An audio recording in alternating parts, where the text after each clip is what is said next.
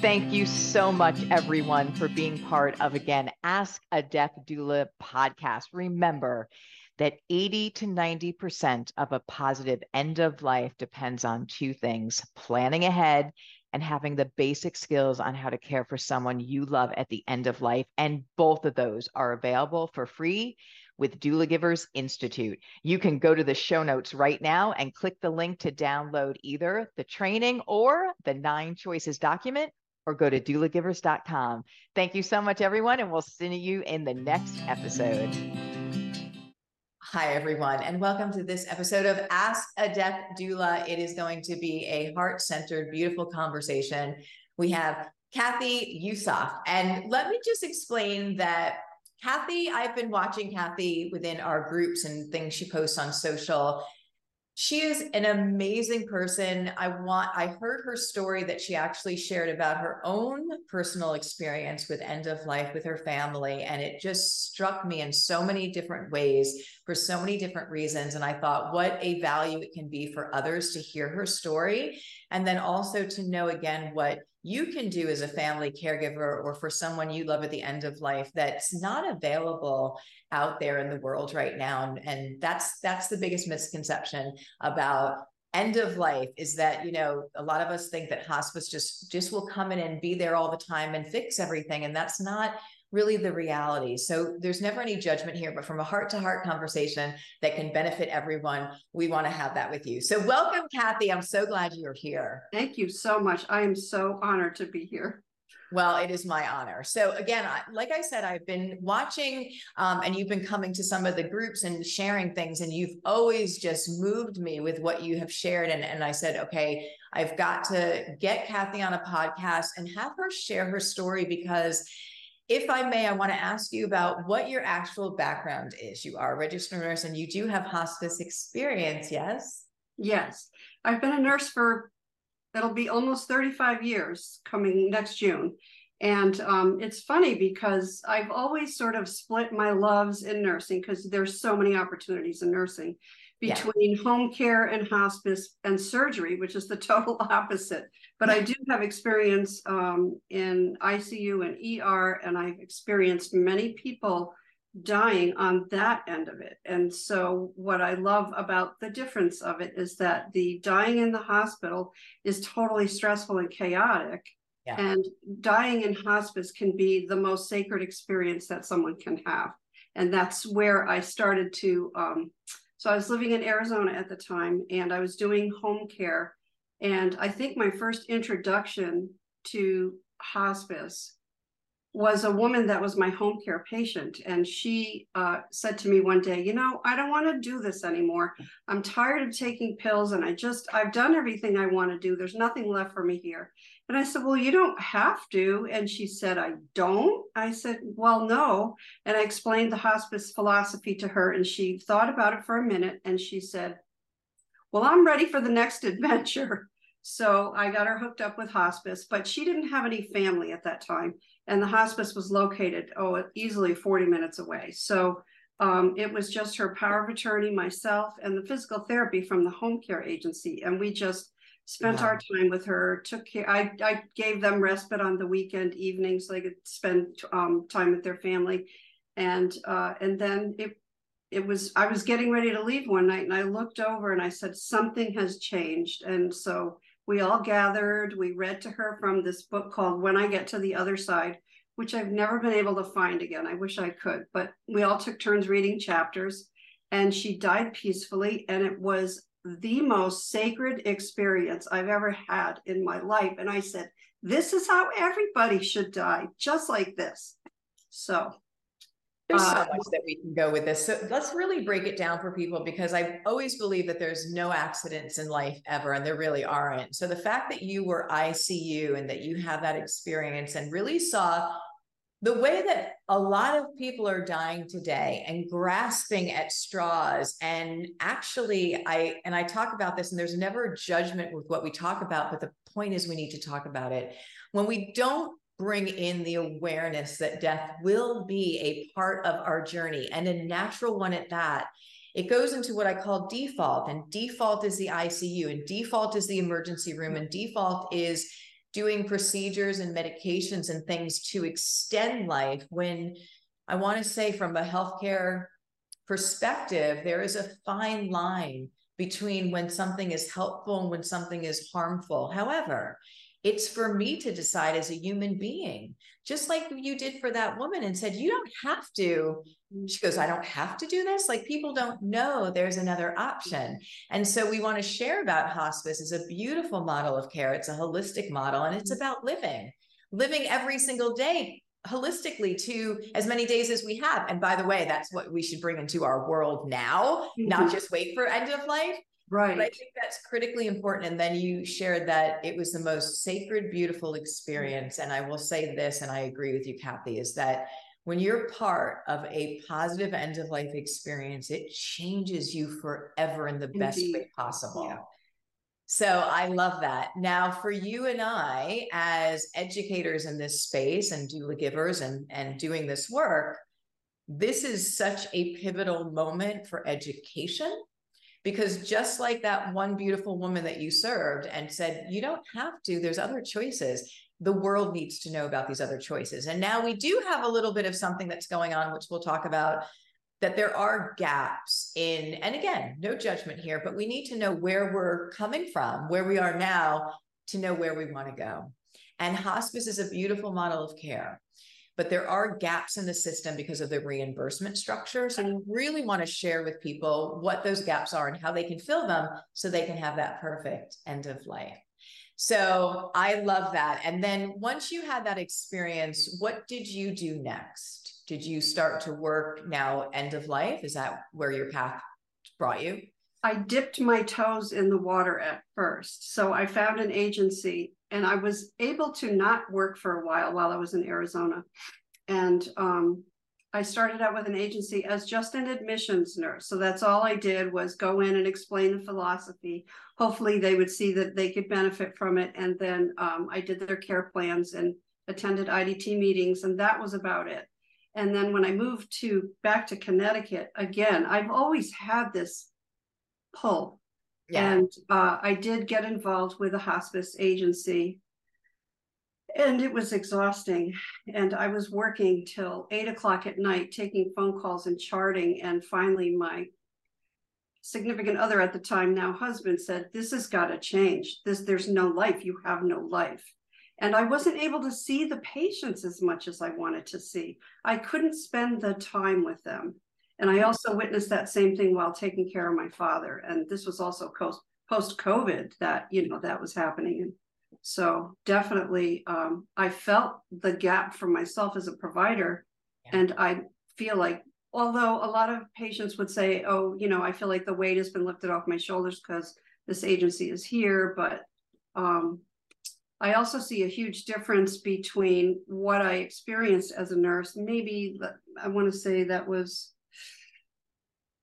five or seven years ago to what is happening currently. And there's a huge difference. Huge. Yeah, unfortunately. And so there's a, there's, you know, what I call the elements to this perfect storm, so to speak, is that we have an aging population that is growing that we have never seen before in history. So, with that, we don't have the setup for them. And here's the thing and again there's no judgment but we really have to know why why are we in this moment what's available and what we can do to support? Because we know how to we made medical advances and that's a wonderful thing in the last 100 years. We've taught doctors how to extend life. Mm-hmm. We haven't taught them about how to support someone in the natural process, the 100% guaranteed experience of end of life. We've actually taught them that if their patient dies, they failed. Yes. And that is an unfair, completely unfair thing to put on them.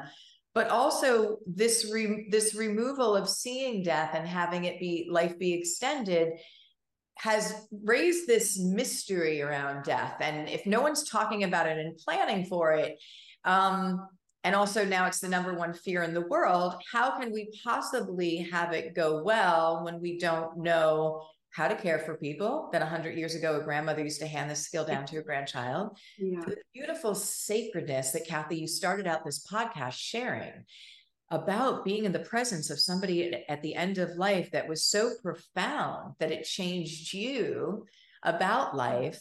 And then let's talk about your healthcare workers. You just shared it. And I was the same way, Cathy. I was, I remember in the last year of my hospice nursing, they told me they changed policy and they said I was there for one in my hospice and they they are run very differently, but a, a lot of it is the same right now. I was there for one hour once a week with my end of life patients and families. That is yes. not enough. Yeah. And they told me on that hour visit that I had to flip up my laptop and document. And I said, I'm not doing that. These mm-hmm. these people count on us. You know, what is that? What statement is that saying? And they said, okay, you have 24 hours to get in your documentation. So there I was at the kitchen table till one o'clock in the morning. Yes. Killing myself. Mm-hmm. And I know that all of us at, at medical workers are killing themselves because of the structure. And so there's got to be answers because that's not it. So, you know, you, you know, I'm, I'm glad that your significant other said this isn't working, but then I then I said to myself, okay, so if the hospice concept, which I want everyone to hear this, is that the hospice nurse is supposed to come in, assess the person who's dying, manage the care, and teach the loved ones how to do that care. If that's the model, and it is, first of all, you can't do that with one hour once a week. But also, what if we taught people that skill before they ever needed it? What if we brought back this education that really, and also at the same time, brought back the sacred gifts that this end of life experience teaches us about how to live today. And I'm happy to say, Cathy, that you and I um, are doing that in our work that we do, which we'll talk about at the end. But it's based off of seeing these gaps and these end of lives from practitioners not going well for most of our patients and families. Would you mm. agree on that? Absolutely. Absolutely. Yeah. yeah. I mean, so, so I love that. And the other thing that we're going to talk about next, if we could, is and I know that you and I try because I can see like there's like a, a, twin flame here, but I can see that, you know, we're working after hours, not being paid for it. We're at the kitchen table documenting at night. We're trying to be with our patients as much as we can, and we're still not meeting the mark because it's impossible, right? To because of the late time people come on and they don't have any they don't have any prior experience with end of life or understanding and they're fearful. And when when people are fearful you can't even teach them. There's a block there.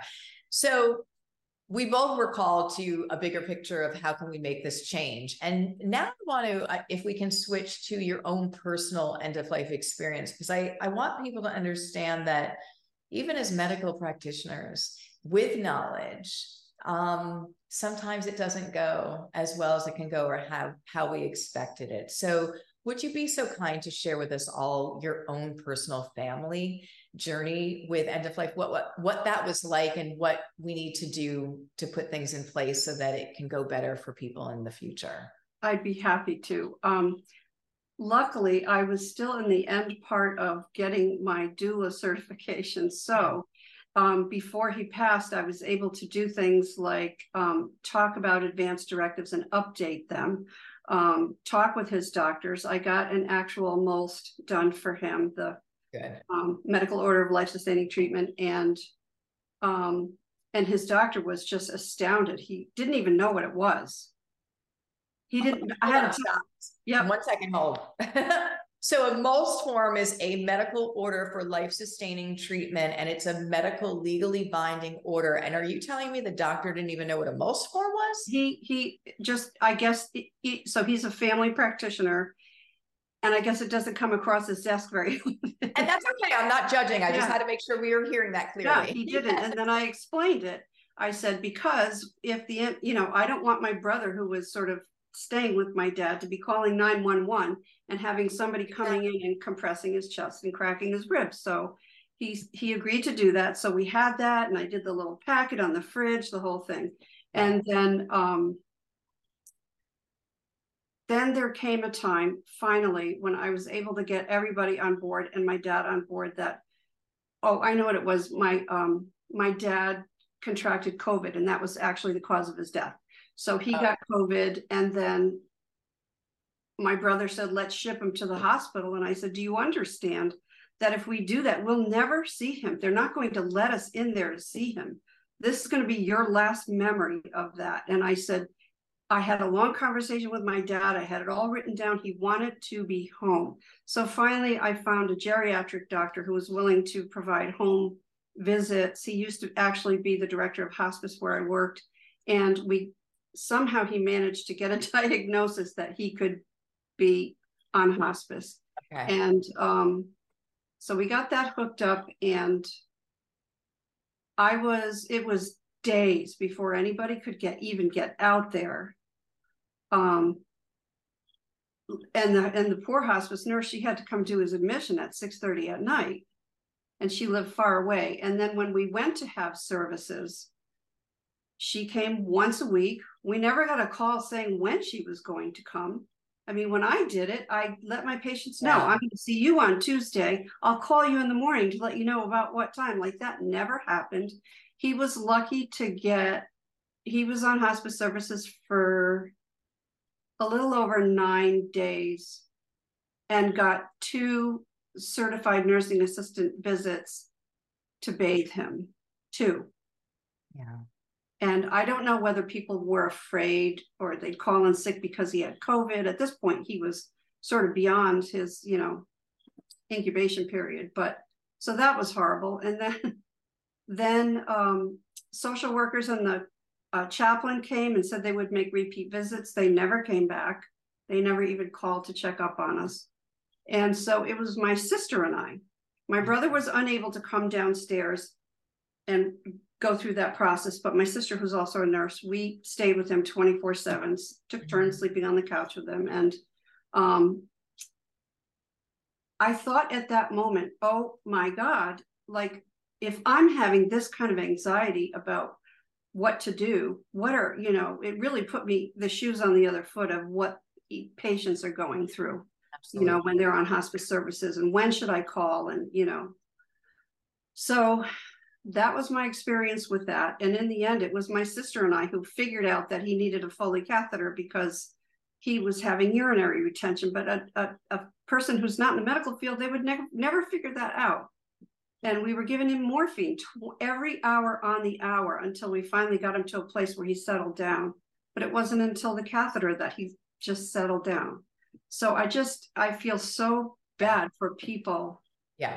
And and I also know that not everybody has that experience and some people do have very nice and quick and easy passings but um yeah we know that 100% end of life is guaranteed, not only for us, but for those we love. We also know that 80 to 90% of a positive end of life can be achieved no matter what the disease process is, with these two things having the basic skills of understanding how to care for someone we love at the end of life, which 98% of the care falls on the family caregiver and number two, planning ahead, choosing what we would want or not want for end of life care. And both of those are available to you right now for free.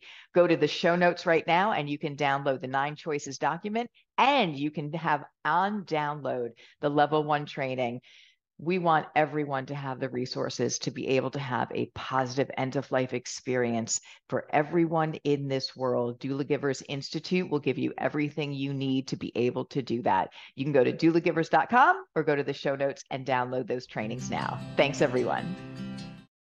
And we want to have that go as well as it can. And when Cathy started with the story that that woman that she was caring for, it was absolutely beautiful. And I can attest to that end of life will be 100% guaranteed and it can go well really well with the right education and support. And that's what we're wanting to do here is get this out into the world.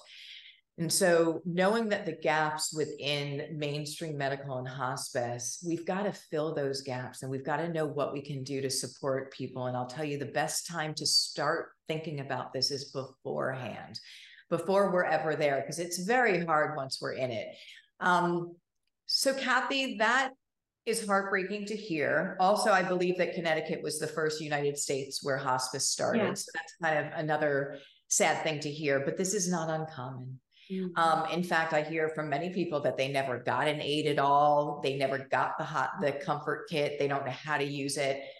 And this is pivotally important because this is somebody with experience and that it still was very challenging. So, like you said, thinking about what patients and families must be feeling without having any knowledge or background. It's pretty awful. Yeah. And then that person dies. And I honestly believe that's why our grief right now is so traumatic is because you can't just at the end try and figure it out and you don't know the things they don't go and then the person dies and you're stuck with that energy um, because you have no outlet so we're going to help to change that. We've been on the platform to change that. So when your dad can i just ask when he had his end of life how how were you and your family at that time and your brother as well? We were okay because i i found myself getting caught up in the to-dos and i thought to myself i need to take off my doula hat mm-hmm. and i need to be his daughter. I love that. And when we did that and my brother understandably he could he had been caring for him a lot. He couldn't come down and watch the dying process. And that's okay. but he could make our coffee and go get our you know dunkin donuts you know things in the morning and he made sure we had lunch and he cooked supper so he that was his role. And my sister and i just it was really beautiful because yeah. we didn't even have to speak about roles or who should do what. We just stepped in when the you i knew when she needed a rest or you know mm-hmm. so we just kind of went through this beautiful dance and we were just sitting there one night and we just looked over and we just knew that was his last breath. So yeah. in the end, it was extremely peaceful and it was everything that he wanted because I luckily was able to talk to him about how he wanted it to be. So I love that so much. And this is important to hear as well is that not everyone is going to be that person that's right at the bedside um, giving a medication if you're not comfortable, but don't ever have judgment on family members who might not feel comfortable about being at the bedside or, or being, and it's, it's okay. You know, everyone can do a role, just like you shared the, the coffee and the cooking. That's a huge thing. And huge. we don't want to ever judge anyone for what they can do or what they're not comfortable at that moment. We're all here together. And, and I love it because I think of like an orchestra that was like working together in this beautiful symphony in love, in support with your dad. And they feel that the person that's having their end of life they know how hard this is and they really want it to be um, a positive experience for you because you're all going to remember this obviously forever. So that that is really beautiful. Let's go back because i want people to understand that from a family perspective in my opinion and i'll get your opinion on this too cathy is that there are two things that make end of life 80 to 90 percent better no matter what the disease process. Number one is doing your advance directive and you want to take that a step further and not only doing the advance directive which would be a choice of what you would want or not want for the end of life for your end of life but then making sure you put that in a MOST or POST form. And that because advanced directives are not legally binding. So you want to make sure when it's appropriate that your loved one has a MOST or POST form because that is a legal medical order. Cathy, how did you know about MOST and POST forms? I'm just curious. I learned it at the Doula Givers Institute. because okay, thank you. Because but uh, also um, what had happened prior to this was we were at a funeral of a relative at the graveside and he passed out and we had to take him to the hospital mm-hmm. and i didn't have my dnr his dnr in my pocket mm-hmm. and um, it turns out he was dehydrated um, but common but um, in the end i thought i need to have that because i don't want them doing cpr on him and he didn't want it either so um, i did that and then we took it and we put it into the hospital system so everybody would know and and it's just really important. It's so important. So again it's like what i call the doula giver pearls is a MOST or POST form is legally binding. It goes into the system. And so when someone can qualify they have to have a serious illness. You just transfer all of the choices you've already made in those advanced directives mm-hmm. into that form and it has to be followed and it follows through the system. So that's the one part. And the second part is knowing the basic understanding of what the skills of what it is to care for somebody at the end of life because we're all going to need those. And even if you're not somebody who might want to do that and be comfortable at the actual bedside of your mom understanding how the end of life but just knowing that it's a natural process not to be afraid or that what you're seeing is that natural uh, part of the body shutting down but but most of us will want to use some of those interventions and understanding changes everything And both of these things can be done for free. Your advanced directive and learning the level one from Doula Givers is a free course that you can get on demand now. So it's absolutely free. So Cathy, I want to thank you for for sharing your own family story and you know also now your life has taken a journey from following your heart and your path. And can you tell me what you're doing now what that looks like and what you're offering your community so that you can help with this shift to make end of life better for people all over the world? Sure. Um, so I'm sort of like semi retired from professional nursing this year. Um, and I've decided that being a doula giver was going to be my retirement plan and that I could take all my 35 years of knowledge and um, impart it to people. What I find um, is, you know, nobody wants to talk about death. It, I liken it to when you turn on a light and all the critters go scurrying to the corners. nobody wants to talk about it. Don't say that word. I don't want to talk about it. So I feel like I think my number one thing that I'd like to do is educate people that it's okay to talk about death. It's not scary. It's not going to make you die faster if you talk about it, but you know how important it is. And we're all going to do it. And I try to stress that, you know, once you do get your plans in place, you can just go on and live your life. I mean, and then not have to have that, you know, chaos at the end, which is totally unnecessary.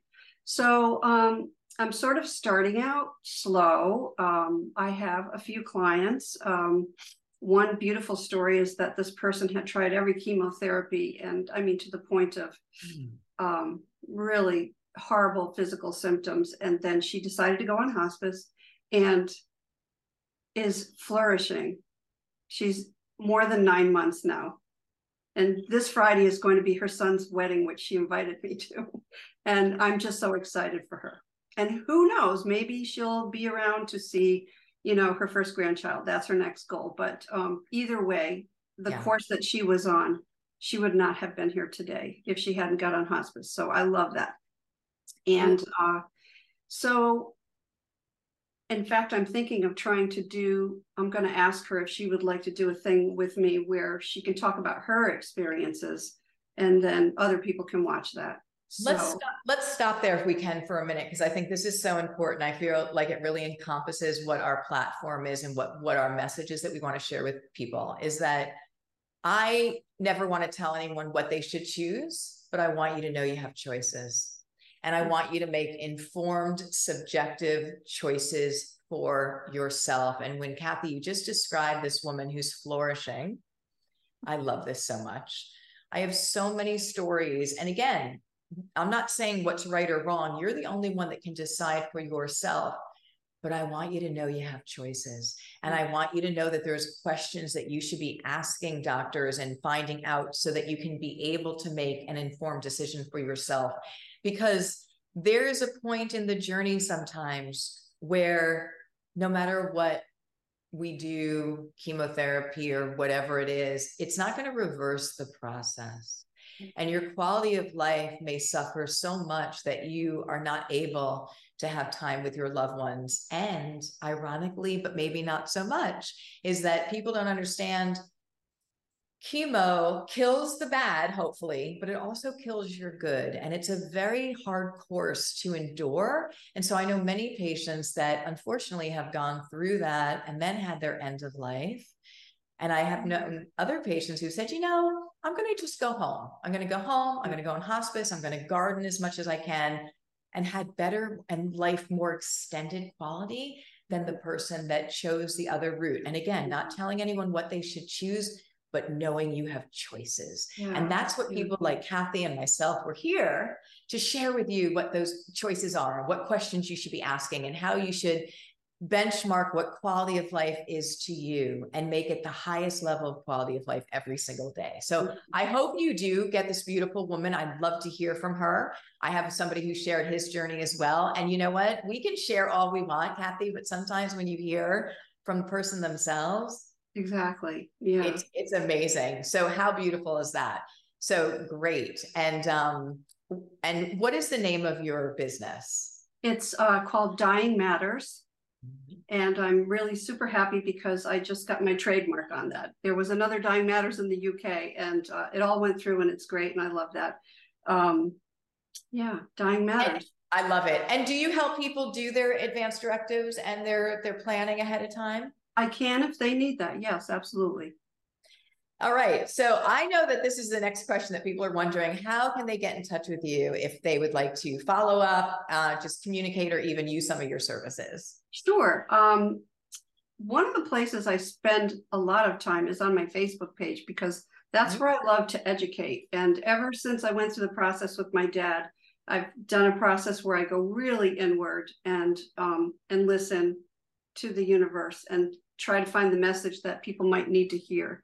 And yep. so um, I do a lot there. And I also did go on to get my uh, grief educator uh, certification too. So I kind of combine grief and dying, and because I think they go hand in hand, obviously. So um, so Facebook, uh, which is I have to read it, uh, dyingmatters.ct.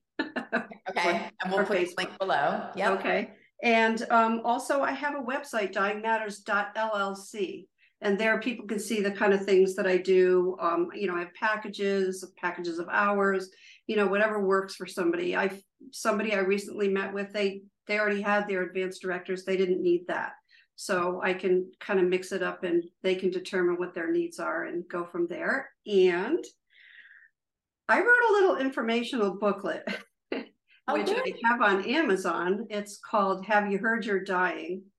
So I thought at first I thought, oh boy, that's sort of a in your face sort of title, but it does get your attention anyway. Yeah.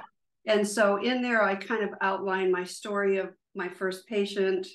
Um, and then I talk about the different components and the things that are important as someone is dying. So it starts out with the forgiveness and the grief aspects of it, um, having funeral choices because people aren't even aware. They think they just have to go to the local place and um, and then uh, what's at the end there?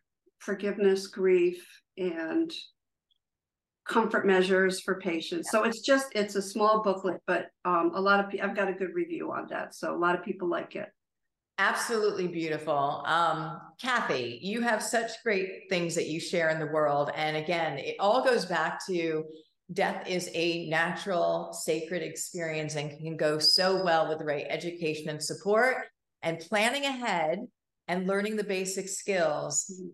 80 to 90% is better. And you can do that by reaching out. There's so much information. We're going to have Cathy, all her information below. So if you would like to follow up with Cathy, and I encourage you to follow her on Facebook, just inspiration and love there all the time. And that's what we need to put so much more out into the world. So Cathy, I want to thank you so much for being a guest on Ask a Death Doula. Thank you for, you know, what you've done with your journey and how you've turned it into using it as a gift to make the world a better place. So thank you from all of us.